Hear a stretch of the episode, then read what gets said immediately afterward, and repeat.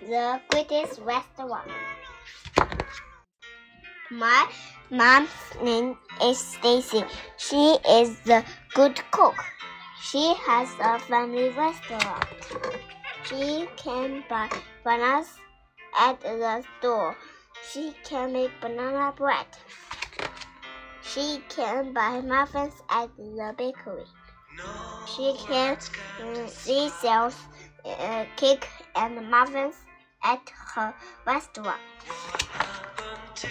She can buy some vegetable at the market. She can make vegetable soup. Oh, the food is ready. She sells banana bread, muffins, and vegetable soup. Fruit cereal is the special dish today. Her restaurant sells very good food. People like her restaurant a lot. Uh, I am so proud of my mom. Yeah.